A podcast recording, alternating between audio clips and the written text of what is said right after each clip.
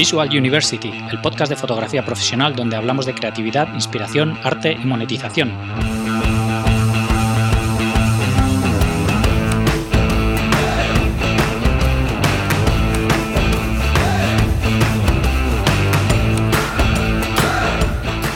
Bienvenidos al episodio 96 de Visual University. Soy Gonzalo Manera, fotógrafo profesional, y hoy continuamos con nuestra serie de Garage at Home. Como todos seguimos en casa sin poder salir por la crisis del coronavirus, hemos decidido aprovechar esta oportunidad para poder seguir compartiendo sobre nuestra pasión, la fotografía. De nuevo, en colaboración con Workshop Experience, mantenemos la filosofía de The Garage, en directo, pero cada uno desde su casa, para charlar con fotógrafos sobre fotografía y contestar preguntas de todos vosotros, los oyentes. Hoy es día 17 de abril de 2020 y ayer tuvimos a Oliver Vegas, fotógrafo de viajes. Esperamos que os guste mucho esta serie y estamos deseando leer vuestros comentarios. Si os gusta y queréis verlos en directo y hacer preguntas, podéis enteraros en las cuentas de Instagram de Visual University y de Workshop Experience. Antes de pasar con la charla, quería comentaros que la semana que viene, concretamente el miércoles 22 de abril, lanzamos por fin un proyecto en el que llevo mucho tiempo trabajando y dándole vueltas. Después de mis más de 20 años trabajando como fotógrafo, con multitud de revistas y marcas internacionales, y de las más de casi 100 entrevistas que he hecho ya, he aprendido un montón sobre cómo darte a conocer como fotógrafo y cómo vender tu trabajo. En todos sitios te enseñan a hacer fotos, pero nadie te enseña qué pasa después, cómo dedicarte a ello profesionalmente. Así que he creado el máster de Visual University, el lugar donde aprender todo lo que necesitas saber para contactar con clientes, darte a conocer y conseguir el lugar donde aprender todo lo que necesitas saber para contactar clientes, darte a conocer y conseguir vivir de tu fotografía. Recibo cada día muchas preguntas sobre esto y estoy seguro de que a muchos de vosotros os va a venir genial. Para los oyentes del podcast he creado un precio especial que mantendré hasta final de mes. El 1 de mayo el precio subirá, así que si quieres probarlo no lo dudes porque si te gusta mantendrás el precio de lanzamiento para siempre. Para saber más entra en visualuniversity.com. Échale un ojo porque de verdad estoy seguro de que si estás en proceso de dedicarte a la fotografía te va a ayudar mucho. Y ahora os dejo con la charla de Oliver Vegas. ¿Qué tal? ¿Cómo estáis? Bienvenidos un día más a, a The Garage at Home. Estas charlas que hacemos, bueno, eh, cuando, cuando, vamos pudiendo, ¿no? Después de este parón, sobre todo ahora con, con la Semana Santa y tal. Eh, y nada, y volvemos a la carga. Y aquí estamos para, para, bueno, esta colaboración que hacemos Workshop Experience y Visual University para continuar conectados con toda la comunidad fotográfica y para seguir aprendiendo y respondiendo a las preguntas que, que podéis ir teniendo. Así que, bueno, eh, hoy, hoy sabéis que tenemos a Oliver Vegas, que es un conocido fotógrafo de viajes, y nada, te, ya hablé con él en el, en el, podcast hace, hace un tiempo y tenía ganas de, de tenerle por aquí otra vez. Y, y, bueno, además como, como tiene un perfil en Instagram muy grande, pues me parecía una persona interesante que traer para, para, bueno, para que podáis hacerle preguntas y, y crear esa interacción con él. Cualquier cosa que queráis, ya sabéis aquí a través del chat, pues nos la podéis ir mandando. Así que, así que nada, vamos a ver que, es, que se, está, se está conectando ya por aquí Oliver. ¿Ahora? Ahora, perfecto. ¿Qué tal, Oliver? ¿Cómo estás? ¿Se, ¿se me escucha? Se te escucha perfectamente. Vale. Vale, no es que, es, bueno, saltaba, saltaba una alarma y no sabía yo si se había conectado bien. Bien, nada, aquí las, las en, cosas del directo. en el Las cosas del estudio. directo. Sí, Muy bien. Eh, la verdad es que está guay, ¿no? Que bueno, justo antes cuando hacíamos la prueba nos comentabas que lo tienes ahí justo enfrente de casa, entonces que puedes, puedes ir y, y trabajar y hacer cosas por ahí, ¿no? Sí, la verdad que tengo, tengo suerte porque es que nada, lo tengo justo al lado. Son dos minutillos lo que, lo que tardo. Prácticamente es que no me da tiempo ni, que, ni, ni de verme a mí mismo, que me podría ver la policía, pero es que no me ve tampoco. Pero bueno, es que tengo, tengo parte del servidor y del, y del trabajo aquí, entonces sí o sí Claro. tengo que venir obligatoriamente a por lo menos ir adelantando algo. Claro, o sea que para ir editando y todo, eh, tra- trabajas ahí en el estudio también todo. Sí, Muy bien, y, sí y estás intento trabajar más en casa, ¿eh? Por eso. Claro. sí, bueno, pero si tienes ahí el servidor con todas las imágenes y todo, al final, al final, bueno, no te queda otra, claro. Mm. ¿Y estás, estás aprovechando ahora para, para hacer trabajo? ¿Qué- cómo- cómo, Pues, estás, sí, cómo estás viviendo todo esto? Pues la verdad que bastante duro. No me imaginaba que pudiera pasar esto. Yo creo que, bueno, ni yo ni nadie se lo podía imaginar. Y lo más, lo más duro de todo es que, bueno, todos esos proyectos, todas esas cosas que tienes que hacer normalmente, y más, y más yo, que soy una persona que paso muchísimo tiempo fuera de casa, pues para mí resulta duro, ¿no? Resulta duro y al mismo tiempo resulta como unas vacaciones, porque si te soy sincero, mm, es como agua, agua caída, pero, pero sí, la verdad que me, está viniendo bien porque te, o sea, tenía muchísimo trabajo todavía pendiente por, por, editar y al mismo tiempo lo que tenía es que organizar los discos duros. Y yo creo que un mesecito me ha venido muy bien para eso. Claro, sí, sí, sin duda. Yo creo que estamos todos aprovechando, ¿no? Hacer esas, esas tareas que teníamos todos pendientes de, de, hacer y que nunca, nunca nos daba tiempo a hacer, pues es el momento, ¿no? De, ir avanzando esas cosas o proyectos personales o cosas así. Exacto. Si tú tienes algún proyecto personal o alguna cosa que estés trabajando ahora o que, o que estés, o a lo mejor trabajando no, puesto que tu tipo de foto, pues al final necesitas salir para hacerlas, ¿no? Pero, pero fotos o, planear cosas para que, que tengas ganas de hacer o así. Pues mira, eh, llevaba muchísimo tiempo que debido a tener tantísimo trabajo y no tener tiempo de organizarme, eh, no, había tenido tiempo de organizar el, workshop de, septiembre. Y ahora me está dando tiempo, cosa que, agradezco. Y aparte de eso, pues el, también una serie de trabajos y de cosas que, que, bueno, que siempre se quedan ahí pendientes, que quieras o no, que las puedes hacer. Es difícil, es difícil trabajar desde casa y desde el estudio cuando, bueno, todo en principio se ha quedado parado y hay, bueno, todo es eh, a, posteriori a cuando pase todo esto. Así que, pero bueno, intento llevarlo lo, mejor posible. Sí, sí, sí. No, nos queda otra tampoco. no. Así que mira, voy a empezar a hacerte preguntas que nos han ido mandando, que he puesto en Instagram una, una encuesta ahí para que la gente me mandase preguntas. Y, bueno, lo que decía antes, que cualquiera que, de los que estéis aquí en el directo podéis mandarnos preguntas a través, de, a través del chat, que, las, vamos, las vamos a ir leyendo y contestando todas. Así que mira, la primera que han preguntado ha sido que cuánto influye Instagram en tu trabajo fuera de, Instagram. ¿Cuánto influye? ¿Cuánto influye? Supongo que se, se refiere eh, fuera de Instagram, o sea, en el, en, el, momento que sea que yo subo las fotos Instagram y tal, o sea, a mí me sirve realmente, yo siempre lo digo, sirve de portafolio. Realmente el, el hecho de tener muchísimos seguidores, eso no implica nada, porque yo no dejo de considerarme siempre como un, un fotógrafo más, igual que el resto. De hecho, o sea, me gusta mucho más trabajar fuera de Instagram que dentro de Instagram, siempre lo he dicho. Quizá porque tengo más posibilidad de ser muchísimo más creativo, del poder meterme mucho más en los proyectos y todo.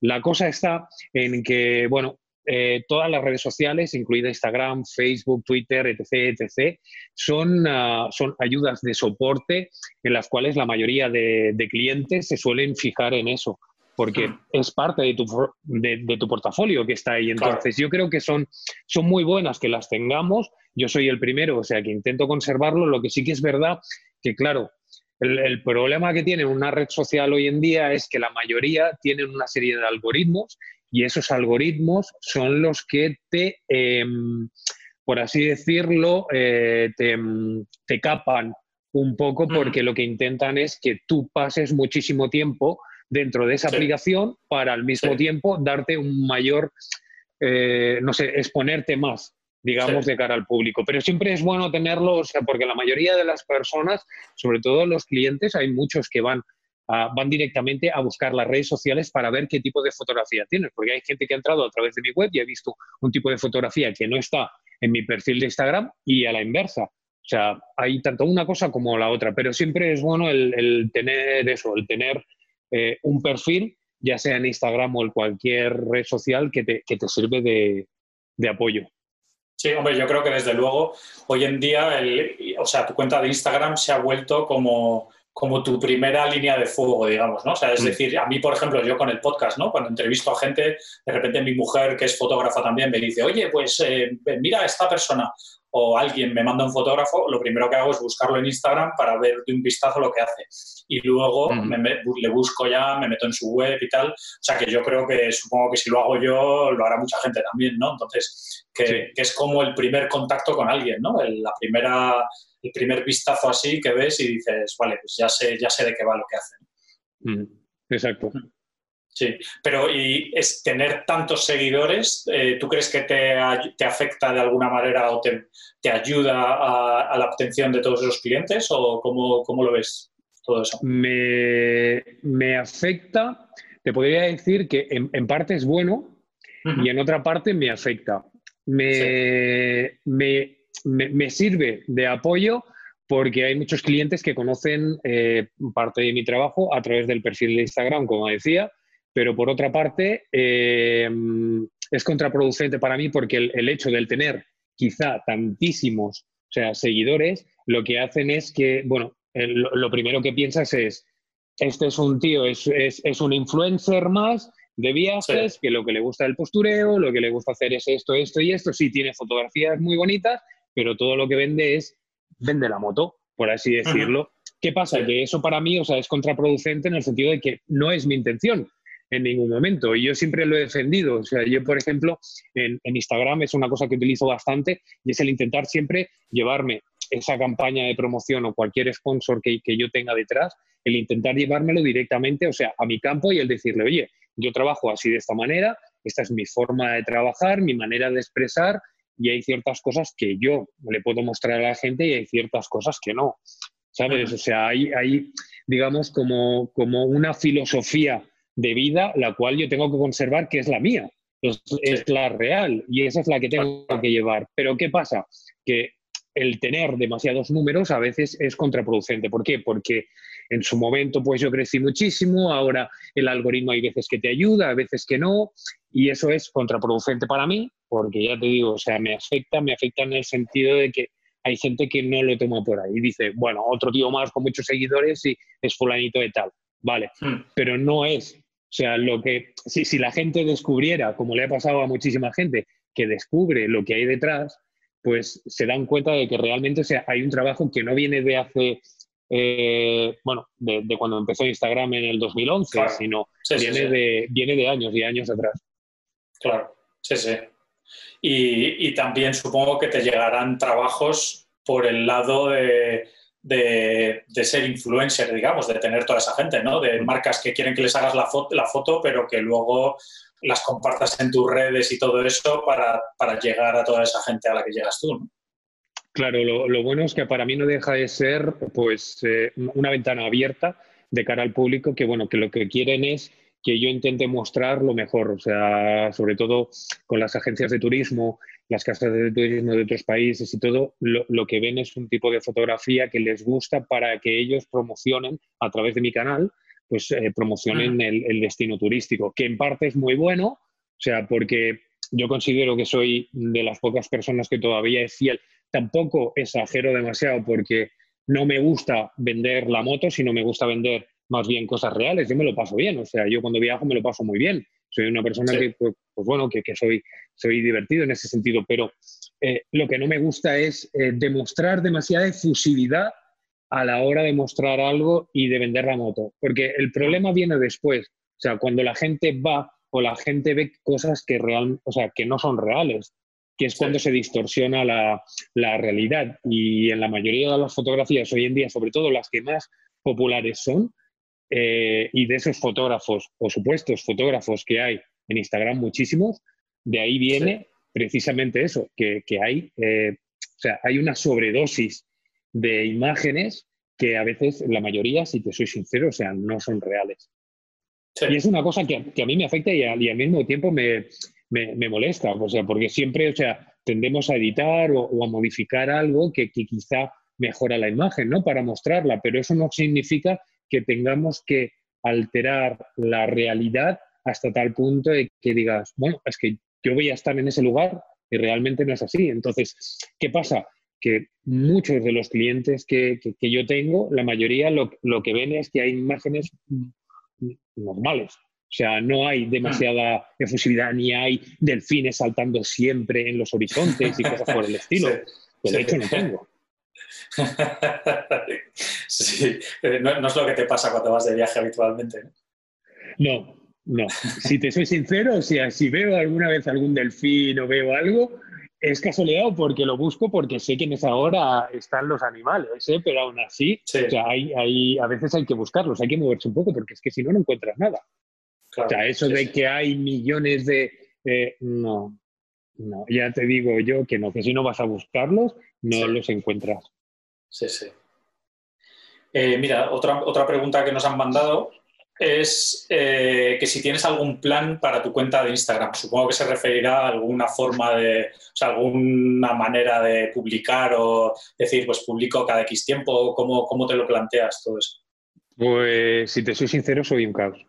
Sí. Soy un caos, sí. Soy un caos porque, porque me meto a veces tanto a hacer otros proyectos que he dejado un poco de, de lado Instagram. Ya sé que la gente se mm. fija muchísimo y piensa que, bueno, que, es que Instagram, cómo lo planteas, cómo lo haces para crecer en seguidores, cómo puedes llegar a más gente, pero es que no hay un, no hay un método, en realidad, mm. no hay nada en el que te puedas centrar. Yo, mi manera de planearme es decir, bueno, tengo un mogollón de fotografías editadas y lo que hago es, bueno, estructurar un poco más o menos, o sea, cómo queda el perfil. Sí que es cierto, o sea, que mm, hoy en día hay que tener mucho cuidado, o sea, porque un portafolio en Instagram o un portafolio en una web, etcétera, etcétera, etcétera, primero que tienes que elegir lo mejor de ti y al mismo tiempo tienes que saber lo que estás mostrando y tienes que saber venderte. Es muy difícil el venderse hoy en día porque hay mucha competencia, eso es real, pero sí que es verdad, o sea, que la primera imagen es la que llama la atención. Entonces, eh, tienes que mm, intentar construir el, que más postea no es el que más hace o el que más seguidores tienes es el que mejor resolución tiene. Bueno, de cara a un cliente para presentar números, sí, pero esos números no te tienen que servir para decir esto es bueno o esto es malo, sino tienen que aprender y nosotros mismos lo que tenemos que hacer es venderles precisamente eso, una calidad. Y esa calidad la única, de la única manera que lo podemos conseguir es si nosotros mismos nos esforzamos en el, crear un perfil que sea adecuado a, lo que nosotros queremos, lo que nos gusta ver. O sea, lo que no podemos es, no, no, es que quiero subir, subir, subir, subir, subir. Y a mí me pasa en muchas ocasiones que quiero subir más fotos, quiero postear, quiero estar un poco dinámico, pero en realidad es que no es que no me apetezca, es que no encuentro la manera de poder encajar a veces una serie de fotografías, que cada uno debería de ser libre y poder subir lo que quiera, que estoy totalmente de acuerdo, pero sí que es verdad que lo, mejor de todo es mostrar el, trabajo, el mejor de cada uno. Sí, sí, sí. Y, esta metodología, digamos, de, trabajo eh, es la que has seguido siempre? ¿O, cuando, cuando creciste mucho eh, te lo planteabas de otra manera para, para favorecer ese algoritmo, digamos, que además que como ha cambiado el algoritmo, pues también es diferente. Ya, el, problema, claro, el problema es que ha cambiado mucho. Sí que es verdad que años atrás, sobre todo los primeros tres, cuatro años que había al principio, eh, era una manera muy fácil a la hora de coger y de, subir, tanto en seguidores como en, likes, etc., etc., y tener un alcance quizá mucho mayor en, en, Instagram o en cualquier otra red social. Era más fácil porque los algoritmos no eran finos y estaban basados en unas cosas muy simples, que era una cantidad de comentarios, una cantidad de likes al mismo tiempo y una interacción que tú planteabas. ¿Qué pasa? Independientemente de la foto, si era buena o era mala, eso te hacía pues que se replicara muchísimo más. Ahora no, ahora tienes que jugar con el algoritmo. ¿Qué pasa? Que antes pues subías un poco más pues al tuntún para decir, bueno, y yo incluso recuerdo que lo hacía, pero llegó un momento en el cual me planteé y dije, digo, ojo, que yo lo que, yo lo que no pretendo es subir en seguidores, o sea, porque yo hace cuestión de dos, tres años aproximadamente he ido manteniendo más o menos el mismo ratio, el mismo alcance, pero yo, por ejemplo, no he publicado como publicaba antes, que incluso llegaba a publicar hasta tres fotos al día, que hay muchas que las he borrado, pero en realidad, o sea, lo único que me servía era que, bueno, aparecía como en una, en, la página principal, que ahora es el explorar, que era el populares, y ahí, pues bueno, iba dando vueltas la foto y tenías muchísimo más alcance y conseguías seguidores, pero eso no era un buen método porque ese método, ya te digo yo, o sea, yo lo hice y para mí fue, fue malo. O sea, fue malo en el sentido de que eh, construí parte de un perfil que a mí realmente no me gustaba mostrar. O sea, porque yo tenía fotos muy buenas y estaba posteando realmente lo que la gente quería. Sí. Sí, sí. Al final te conviertes en el fotógrafo que quieren y no el que quieres tú. Que quieren los demás, exacto. Sí, sí, sí. Sí, lo difícil es llegar a ese equilibrio, ¿no? De, porque, claro, todos queremos publicar fotos que sabes que funcionan, ¿no? Pero al mismo tiempo que, te identifiques con ellas, ¿no? Y que sea realmente trabajo que a ti te gusta. Sí, sí, así es. Sí, supongo que, pues, que en la web pasa lo mismo, lo que pasa es que no tienes ese feedback directo de los likes y los comentarios ¿no? que tienes en Instagram. Claro, sí, sí.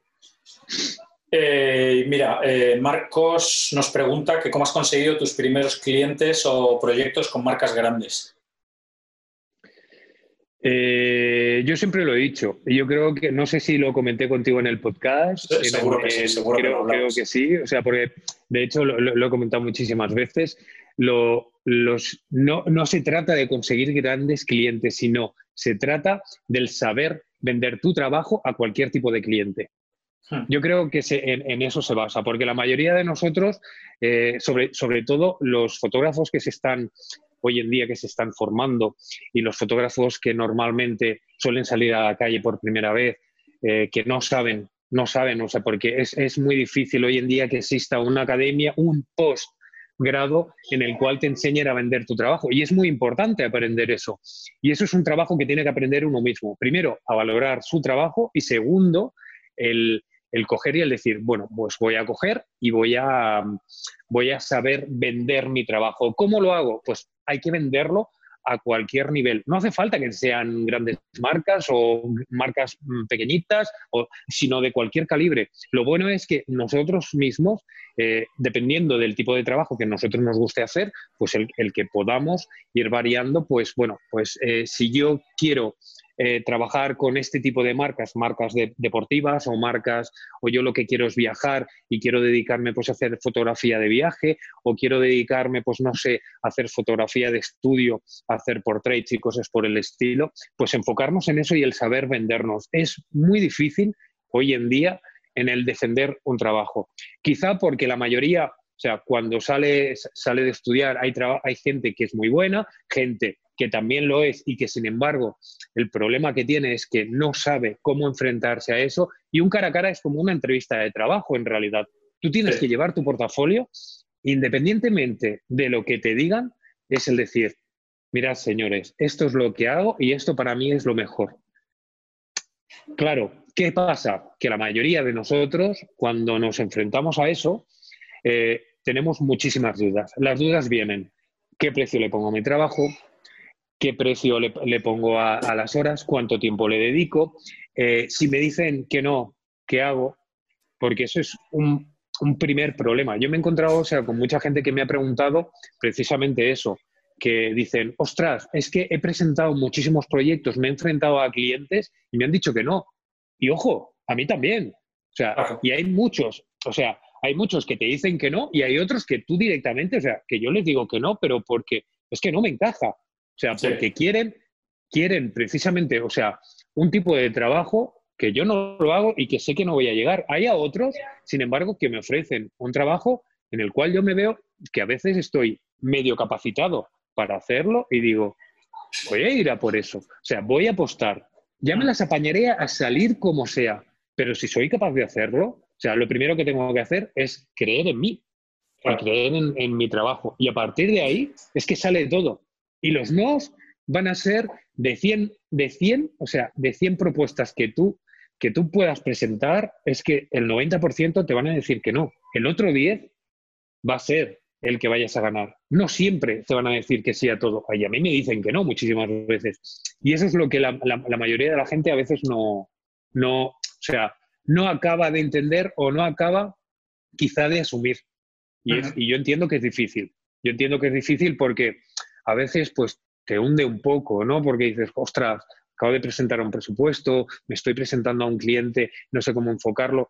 Eh, yo, recuerdo, o sea, eh, yo tenía un compañero aquí en el estudio eh, mm, que no se había enfrentado nunca a eso. Y de hecho, o sea, ha pasado el tiempo y se ha dado cuenta precisamente de que sí podía hacerlo. Y se está ganando la vida hoy en día. Y no, y no tenía ni idea, o sea, había estudiado, era muy bueno, era una persona muy buena, pero simplemente con con algo de, ser más positivo, ha logrado llegar a, sobrevivir, por así decirlo, o sea, vivir de la mm. fotografía. Y eso ya para mí, o sea, es un, es, un paso muy, muy grande. Claro. Y luego, aparte que también tienes que empezar con clientes pequeños, que no puedes aspirar a que venga Apple y te contrate mañana, sino que tienes que empezar, sobre todo si estás empezando, ¿no? Que tienes que empezar primero a buscar clientes pequeñitos, marcas pequeñitas, ir haciendo trabajos, que la gente los vaya viendo e ir creciendo, ¿no? No puedes, no puedes lanzarte directamente a, marcas grandes, sí, Porque, final, exacto. Claro, que la, marca grande funciona que igual que la pequeña, pero a más escala, ¿no? Entonces, tú, también tu nivel tiene que estar más arriba. Sí, sí, es que da exactamente igual. O sea, yo, yo empecé con, con marcas pequeñas y de hecho sigo trabajando con marcas pequeñitas que no tienen demasiado presupuesto, pero eso no tiene que ser un inconveniente a la hora de trabajar. Lo que no podemos pretender, yo sé que tengo un gran recorrido de haber trabajado con marcas Nike, Coca-Cola, esto, lo otro, Adidas, fulanito, menganito, Mitsubishi, o sea, marcas que, que yo en la vida me había imaginado, incluso hacer trabajos con Disney que dices, ¿en qué cabeza cabe? O sea, que yo hace 10 años, a mí, a, mí me lo, a mí me lo dicen y dices, no, no, no, no, yo no, yo, yo no daba crédito a eso. Y sin embargo, ahí está, y está porque en cada proyecto, da igual la envergadura que sea, lo grande o lo pequeño que pueda ser, al final lo que he hecho ha sido el, el volcarme al 100% o el 200 o el 300 si ha habido que hacerlo. Y eso es, y eso es lo importante, porque ahí es, es donde yo he puesto valor a mi trabajo, lo, he defendido y, ya te digo, da, igual que sea pequeñito o sea grande y, he disfrutado muchísimo con las, con las marcas más allegadas. Hmm. A veces hay que ceder también un poco, ¿eh? A veces hay que ceder que hay mucha gente que dice, ah, es que yo gratis no trabajo, yo gratis yo esto, no lo otro. Pero ojo, ojo, hay, hay una parte de gratis y otra parte que no es de gratis. Y hay veces que el que no cede, o sea, no recibe. Hmm. Entonces, hay que, hay que ver, o sea, la posibilidad que tiene cada marca. No hay que pensar que todo el mundo tiene muchísimo dinero como para que tú sobrevivas y te paguen un pastizal y digas, bueno, es que yo tengo un sueldo al mes como para vivir con eso. Hay que ser conscientes también de eso. O sea, porque no porque sea una marca muy grande o porque sea una marca muy pequeña, te va a dar más o te va a dar menos. Claro. Y que luego hay veces que, que a lo mejor alguna marca te paga poco dinero eh, porque no lo tiene, pero también te da mucha libertad creativa y puedes hacer un trabajo que realmente mm. Sí, y ya, no, y ya no es eso. Hay marcas muy pequeñas, o sea, clientes que son a escala, o sea, son mucho más pequeñitos, que tienen el, nivel económico que tienen para, para, para, poder darte a ti, o sea, para, poder contratar tu servicio, que, lo mismo es mínimo, pero un mínimo que, que sea quizá una ayuda y que se vaya repitiendo en el tiempo. Al final, o sea, es, es más factible el hecho de tener clientes pequeñitos que se vayan, estén contentos y se vayan repitiendo en el tiempo y sigan trabajando contigo, que no el, trabajar una vez con una marca y ya no trabajar más. Claro. Que eso la gente a veces no, lo valora. Y de hecho a mí me ha pasado, hay, hay, grandes marcas con las cuales he trabajado durante años de la noche a la mañana, o sea, se ha acabado el trabajo, lógicamente, porque tienen que cambiar de estrategia, de lo que sea, y sin embargo hay otras marcas pequeñitas que han estado ahí y siguen ahí. Y cada vez que necesitan algo, pues, oye Oliver, necesito esto. Y ahí, y, ahí es donde hay que acomodarse un poco. Y al final acabas consiguiendo más de una pequeñita y estás mucho más contento y más relajado que no con una marca muy grande que lo mismo puede ser una puñeta. Claro. Sí, sí, que son grandes y pagan bien, pero también te exigen mucho, claro. Sí, y, tienen, y tienes un montón de gente mirándote por encima del hombro cuando estás trabajando, que eso también, también cuenta, claro, la manera de trabajar, lo que estás diciendo tú, ¿no? Estás más tranquilo. Sí, sí, es, es, a veces con una marca grande es difícil, muy difícil, muy difícil. Claro. Eh, esto, esto, te lo pregunto yo, que, tengo, que tenía ganas de, saberlo. Eh, ¿haces, ¿Haces a veces propuestas tú a, marcas, por ejemplo, yo que sé, imagínate que trabajas con una marca de, viajes o de alguna cosa así, de productos de viaje, eh, pues les, les, llegas tú con alguna propuesta o alguna idea de, pues mira, yo creo que este shooting sería interesante, podemos hacer esto, esto y esto, o siempre son ellos los que te vienen a ti con, las ideas y luego tú les das forma? Tengo un 50 y 50. Eh, sí. que es verdad que, en ese sentido me relajo bastante, pero me relajo porque eh, quizá llegó un día en el que yo tenía demasiado trabajo. Tenía tantísimo trabajo que solamente vivía para el trabajo. Y a todo decía que sí. Tanto unas cosas como a las otras. Seguía buscando un trabajo y al mismo tiempo recibía. ¿Qué pasa? Que llega un momento que eso te acaba saturando. Y te acaba saturando cuando eres una persona que necesitas mucho eh, inspirarte, el, ser un poco creativo, es, es difícil.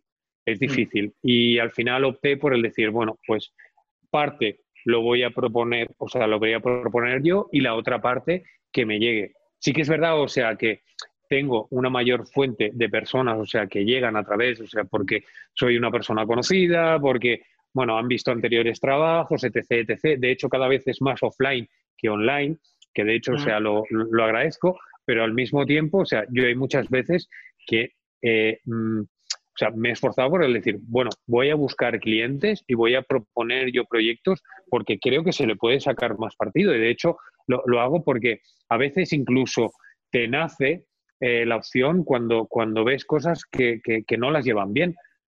Sobre todo en, temas de, redes sociales, hay veces que, hay muchas, eh, ya pueden ser eh, marcas pequeñitas o hay perfiles en los cuales están haciendo un tipo de estrategia que lo mismo no es bueno y de cara a ellos o sea, no les está funcionando porque puede ser una mala gestión del fotógrafo, puede ser una mala gestión de la agencia, una mala gestión de la propia persona que lo lleve.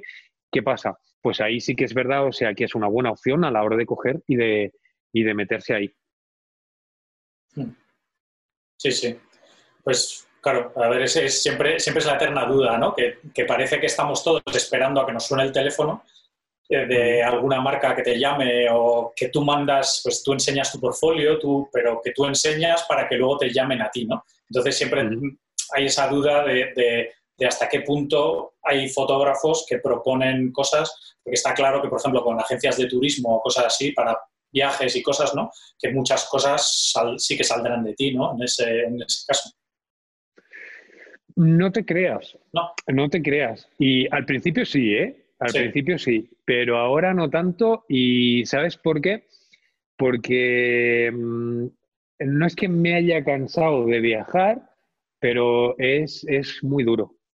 La mm. gente no, o sea, el, problema que, mm, que, en principio que yo tengo con el, con el tema de, los, de los viajes es que llevo ya demasiados años detrás viajando muchísimo y pasando mucho tiempo fuera de mi casa eso te acaba quemando porque son, eh, son muchos días, horas, eh, duermes fuera de casa, eh, pasas mucho tiempo en los aviones, vas cambiando de localización, al final te acaba desgastando. Parece que no, pero te acaba desgastando. Y eso la gente lo, ve muy bonito a través de las fotos, a través de la experiencia. Y es verdad que yo lo vivo mucho, pero por ejemplo, con el tema de, las, de, los viajes, es algo que cada vez le, le, pongo un poco de parón porque precisamente, o sea, no, no, tengo tiempo para mí, porque llevo, o sea, pasarme tanto tiempo fuera, el problema es que llega un momento que al final acabas, acabas descoordinado, o sea, que puede, parecer muy bonito de cara a los demás, a los que tienen un trabajo de ocho horas en una oficina, que tienen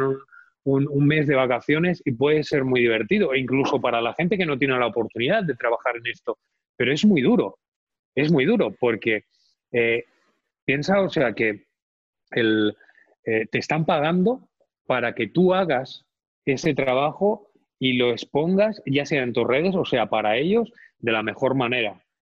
Y para mí eso es un compromiso. Es un compromiso igual que cualquier otro. Entonces, si yo me tengo que levantar a las 6 de la mañana porque tengo que ver un amanecer, porque no sé si van a salir nubes o no, me voy a levantar. Si me tengo que acostar a las 3 de la mañana, me voy a acostar. Y claro, esos dos días, tres, cuatro, lo aguantas. Pero cuando vas fumando día tras día tras día, llega, al final llega un momento que, el cuerpo dice, eh, para, relájate porque no puedo más. Y lo mismo no puedes parar. Entonces, eso es lo que yo ahora estoy intentando parar un, poco. Claro. Mira, nos ha llegado una pregunta de Marlon, que eh, a raíz de justo de lo que estabas hablando, que cuáles son tus fuentes de inspiración o más que fuentes, que cómo, cómo lo haces para, estar inspirado. A ver, las fuentes de inspiración. El tema de las fuentes de inspiración, si te soy sincero, o sea, eh, yo le respondería que, es que me inspiro de todo lo que me rodea. Mm. De todo, de todo. Da igual que vea, puedo ver un anuncio en televisión, puedo estar eh, trabajando en el ordenador y salirme una publicidad, algo de spam, y lo mismo se me enciende la, cabeza. Soy una persona que siempre he sido muy observadora, me fijo muchísimo en las cosas, que miro mucho alrededor, que me fijo en los demás, en cómo actúan. De hecho, hay muchísimas ideas que se me ocurren eh, cuando voy solo caminando por la calle. Hay veces que lo hago, que es, que es así, simplemente, o sea, ideas tanto para vídeo como para fotografía.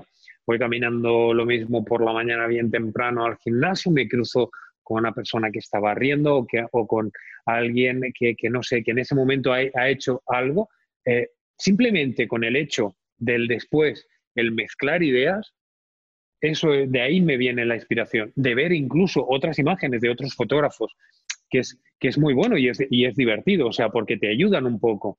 El problema es que eh, hay, hay, que hay que despertar un poco la mente en ese sentido. Eh, somos, eh, eh, yo siempre he dicho que somos personas muy vagas. En general, la mayoría somos muy vagos y nos acostumbramos a hacer un tipo de trabajo y vamos rectos en, eso. Cuando expandes un poco más la mente, parece una charla moralista, ¿eh? Parece una charla moralista, pero no lo es. No lo es en ningún momento. Y la, gente a veces se queda así, dice, hostia, Oliver, ¿qué me estás contando? ¿Pero qué vienes ahora con que si tú miras y tal y que igual? Y es, es es que cuando más te fijas en más cosas y, voy apuntando ideas y tal, hay veces que, o sea, surgen, ¡pum! Surge algo que dices, ostra, voy a intentarlo, voy a hacer esto, se me va a ocurrir. Y después el compartir, el hablar mucho con otras personas, el hacer un brainstorming, que es lo que hacen la mayoría de las empresas, eso es lo mejor que hay. Eso es lo mm. mejor que hay. De ahí es donde hay que sacar esas ideas. Sí. Me refiero en cuestión fotográfica, ¿eh? Ojo. Sí, sí, sí. Ahí es donde me viene la, la inspiración. Sí, y lo, y lo, que hablabas de también de tener tiempo para estar tranquilo y que te puedan venir esas ideas, ¿no? Que si al final estás todo el día Pero trabajando. Claro, si no tengo, si fíjate el, poco tiempo que tenía yo antes, ¿qué pasa? Que hemos estado haciendo la prueba y estaba yo allí con la televisión haciendo body combat. Sí, porque digo, bueno, como tengo el estudio que lo tengo vacío, pues voy a aprovechar y voy a hacer algo de ejercicio, por lo menos. Y ojo, ojo, te digo una cosa, ¿eh?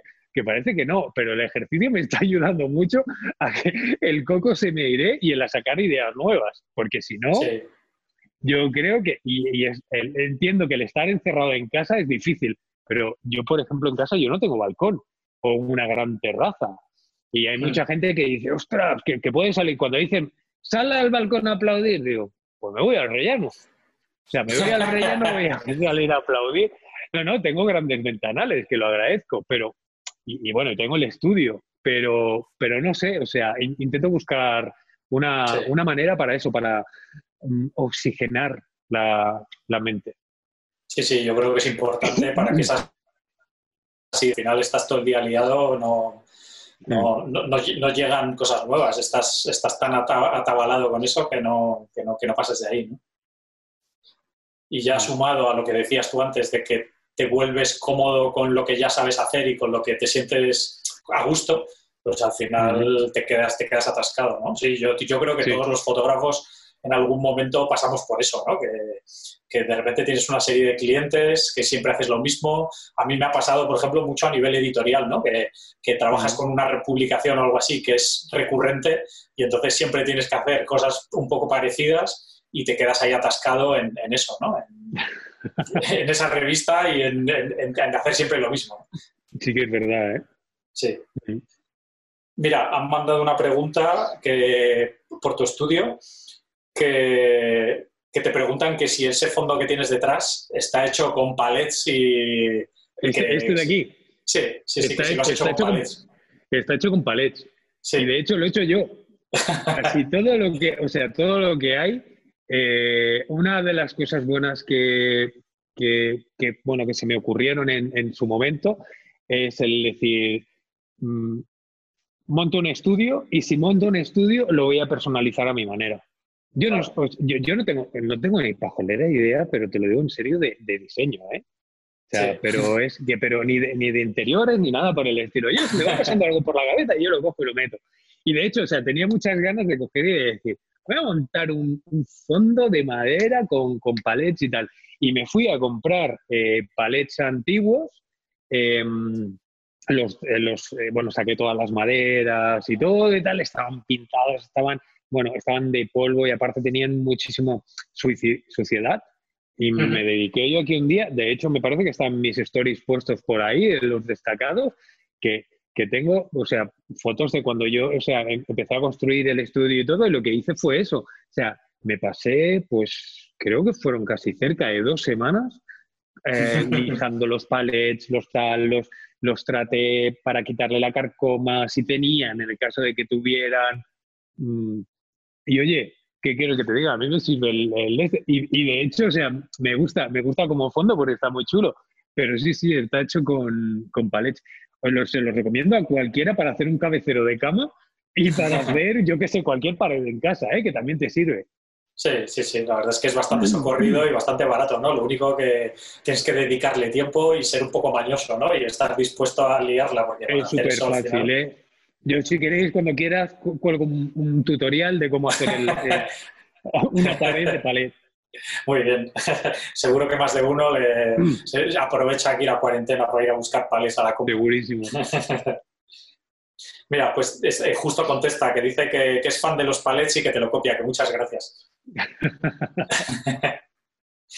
Eh, mira, eh, a ver, mm, nos escriben desde Noruega, un saludo a Noruega, que, sí, que, a ver, mm, que si realizas principalmente fotografía eh, en tus servicios, eh, a la hora de ofrecer tus servicios, o que también ofreces y, haces mucho, mucho vídeo. Hago las dos cosas. Lo bueno es que he aprendido a no decir que no a las cosas que no sé. Eh, ¿Por qué? Eso viene enlazado con la pregunta anterior que estaba diciendo, la cosa es, que eh, yo, por ejemplo, de vídeo, empecé, de hecho, eh, yo estudié dirección cinematográfica para dedicarme más al vídeo, y a mí me flipa el vídeo, pero son muchísimas más horas que la fotografía. Y lo bueno, lo bueno que tiene el, el hecho a la hora de, de, ofrecer las dos cosas es que siempre hay, cuando tú no tienes tiempo, siempre hay profesionales los cuales puedes subcontratar para que te hagan esa parte de, de lo que tú necesitas. Entonces, a veces hay que ceder un poco, pero, pero hago las dos cosas. Y hago las dos cosas porque eh, me gustan las dos. O sea, porque el vídeo es lo que cobra parte de vida en las fotos y las fotos eh, son las que son estáticas y las que te dan, pues, bueno, un poco por, por, imaginar y, y, todo, pero en realidad es, es, así, ¿eh? O sea, y a mí el vídeo, ya te digo, o sea, que es algo que, que me flipa, pero siempre intento ofrecer las dos cosas, siempre y cuando eh, me vea capacitado de hacerlo. Si no es así, lógicamente, o sea, no, pero bueno, el servicio está porque lógicamente, o sea, yo eh, sé que puedo darlo, ese servicio. Sí. sí, sí, Yo creo además que como fotógrafos, si vienes de la fotografía, el mm. vídeo, si te gusta, si te gusta aprender, el vídeo te ofrece como un mundo nuevo de posibilidades que, mm. es muy divertido, ¿no? El empezar a aprender a, hacer cosas de vídeo es muy gratificante, la verdad. Sí, sí. Así que sí, sí, yo, yo también. Y al final, eh, a mí me ha pasado, bueno, a mí yo empecé con el vídeo porque me gustaba también, pero me ha pasado justo lo contrario, ¿no? Que, los clientes siempre te decían, oye, ¿y vídeo me puedes hacer también? Y vídeo, necesitamos unos clips de vídeo, aunque sea para redes o algo así, pero ahora siempre que haces una sesión te piden, aunque sea algunas cosas de vídeo pequeñas, para acompañar es, ya es prácticamente obligado. Sí. Eh, mira, otra pregunta eh, que nos dice Xavi, que si siempre has tenido claro tu estilo de fotografía o empezaste haciendo algún otro tipo, pues por ejemplo editorial o e-commerce o alguna otra cosa. No, no lo he tenido nunca claro. De, de hecho, yo creo que no lo tengo claro ni ahora. O sea, fíjate lo que te digo, que creo que no lo tengo ni claro. lo, bueno, lo bueno de la fotografía, aparte de que ha avanzado muchísimo ¿eh? la fotografía, y lo bueno, lo bueno de todo es que aparte de la evolución que tiene la fotografía y el vídeo y, todo, o sea, va todo tan rápido que hay que saber adaptarse. Y el, poder eh, adaptarse a eso es, es, bueno, es bueno. O sea, el, yo recuerdo al principio que hacía muchísima fotografía bueno, utilizaba a, Dios y a su madre ¿eh? para hacerle fotos y hacía muchísimas fotos de retrato, de modelos y cosas así por el estilo. Y bueno, poco a poco me iba encaminando con una cosa con la otra. Pero sí que es verdad, o sea, que estoy, estoy muy abierto. Y es verdad, o sea, que el, tener clara, clara, clara la fotografía que vas a hacer em, puede ser muy bueno o puede ser muy malo. Mm. Puede ser bueno en el sentido de que mm, si eres bueno, puedes ser muy bueno en tu campo y necesitas ser muy bueno en tu campo y destacar en eso como para que puedas vivir de eso, que es una cosa de las que afecta, o puedes ser eh, no muy bueno y no comerte un rosco al final y te acabe costando más. Entonces, al final, ¿qué pasa? Que al final acabas, acabas yendo para un lado para otro. Pero sí que es verdad o sea, que hay gente que se siente mucho más cómoda. Yo me siento mucho más cómodo con el tema de los viajes, la naturaleza, el intentar introducir algunos elementos así. Pero también, o sea, me encanta la fotografía de producto del intentar mezclar conceptos, incluso del ser un poquito más, más creativo. Y, y, a veces voy variando eso. Quizá porque lo que no entro es una rutina. Y esa rutina a veces a mí es la que me mata. Yo soy una persona que soy súper inquieto y la gente que es, que se inquieta, o sea, necesitas ir moviéndote de un lado para otro. Necesitas ir el, haciendo innovar y sobre todo el, ser una persona creativa, eso es lo que, te, lo que te hace. Hay personas que quizá no son tan creativas, que lo que necesitan es tener eh, un tipo de fotografía fija y entonces se fijan en eso. Pero mm, yo creo que, nunca, o sea, sé lo que me gusta, pero no lo he tenido del todo nunca claro. Me he ah. adaptado siempre a lo, a lo que había. De hecho, mm, a mí me sorprende, o sea, porque tengo muchísimas fotografías que no son precisamente de viajes y de naturaleza en mi, en mi, portafolio. Y te puedo decir, te puedo decir que es casi un 70% casi de esa ah. fotografía, que es fotografía comercial, fotografía que no es de viajes exclusivamente, que tengo más, incluso de deportes, aventuras y cosas por el estilo, que no de viajes. Y sin embargo, se me sigue catalogando como una persona que hace fotografía de viajes sí o sí. Sí. ¿Sabes? Entonces, es, es, curioso, o sea, la percepción que tienen los demás de ti y la percepción que tengo yo de mí es decir, bueno, está, eh, eh, está ahí eso. Por eso que yo pienso que la, evolución siempre es buena. Hay que ser como un Pokémon. Hay que evolucionar. sí, yo creo, yo creo además que, que también eh, la evolución esa te viene un poco con la experiencia y con los años y todo, ¿no? Mm. Que, pues a lo mejor tus gustos van cambiando, tu situación laboral, tu situación familiar, muchas cosas. Y con todo eso, tu gusto, tu estilo, todo va, va mutando poco a poco y vas evolucionando y es una cosa buena, yo creo, ¿no? Que al final... Sí, sí, sí, así es.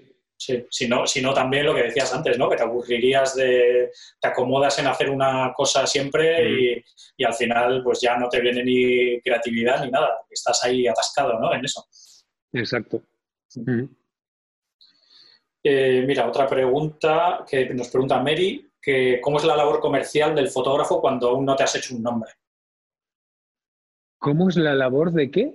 De comercial, de cómo venderte cuando, cuando no te conoce nadie, que no todavía no, pues cuando estás empezando y aún no tienes clientes ni nombre ni nada.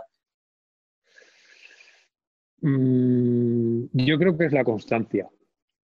Es la constancia, es el ser constante, en el, lo, que he dicho prácticamente al principio, el ser constante y el, en el creer en tu propia foto. O sea, el aprender a venderse uno mismo es difícil. Es difícil. Cuando uno no tiene nombre, uno no tiene, eh, no tiene un portafolio, lo primero que hay que hacer es, crearse un portafolio, algo el que, te ayude a ti a, venderte realmente. Y, y creerte que lo, lo, que tú estás haciendo, incluso fijarse en otras personas cómo lo hacen, intentar copiarlos, a veces es bueno, se aprende muchísimo a veces copiando y yo creo que, es un buen método, incluso sobre todo para esas personas que a veces son poco creativas y les cuesta un poco más el, hacer según qué cosas. Y, y, a, partir de ahí es cuando va saliendo todo, pero va saliendo poco a poco. Mm. porque yo no, yo no yo, me, he tenido que ganar la vida también combinando dos trabajos. O sea, eh, yo podría haber estado como, como ahora la mayoría de la gente con el, con el boom de las redes sociales. Yo siempre lo he dicho, era una persona anti redes sociales.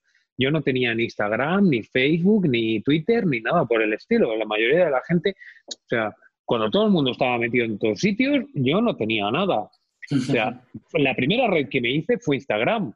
Y mira por dónde, o sea, fue, fue casualidad que, que, empecé a crecer ahí, ¿no? Pero, pero sí que es verdad, o sea, que con, eh, con, con, eso, eh, la manera, la manera que tienes de, de, venderte, ese, ese, enfrentamiento que tienes al principio es muy duro y se hace muy duro, se hace muy duro y a veces es, es eh, uno cae en, en, en, esa tristeza, en el decir es que no valgo, es que no sirvo, es que mi trabajo no es bueno porque me están diciendo que no.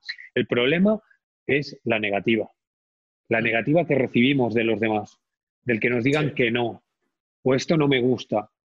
Ah. lo mismo no le gusta a esa persona, pero habrá otras personas que sí. sí. Lo único que hay que ir es ir buscando el camino, el camino correcto para, para saber perfectamente, o sea, dónde tienes que llegar tú. O sea, porque no todos cogemos el, el, camino, no, no todo el mundo vamos a comprar al mismo supermercado donde están las cosas baratas, ni tampoco vamos todos a, los sitios donde van a comprar la gente que es multimillonaria, ni mucho menos, ni tenemos tantísimas posibilidades. Entonces, a veces, dentro de nuestras posibilidades, lo que hacemos es el buscar un camino. Y ese camino es el que nos tiene, sin perder nunca la, la, esperanza en el decir, bueno, voy a seguir intentándolo. O sea, nunca sabes cuándo te va a surgir esa oportunidad. Mm. Sí, sí, sin duda.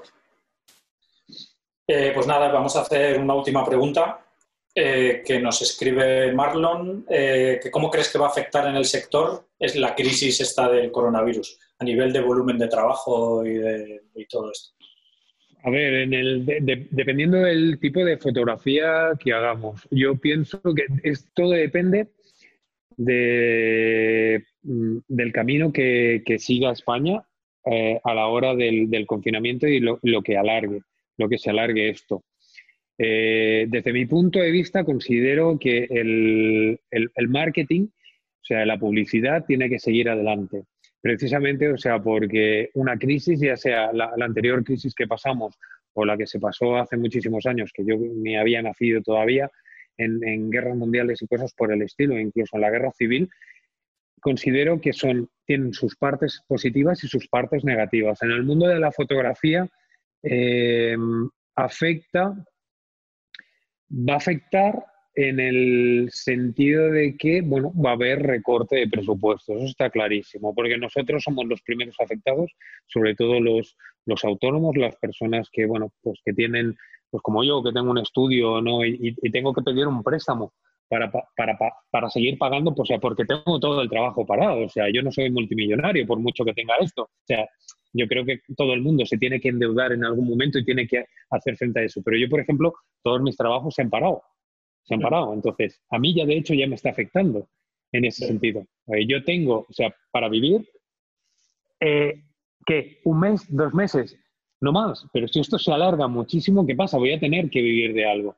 Entonces, ¿En qué va a afectar? Va a afectar precisamente en eso, de que nos vamos a ver ahogados, ahogadas. Pero por otra parte, o sea, va a ser bueno porque mm, la publicidad y el marketing siempre está ahí.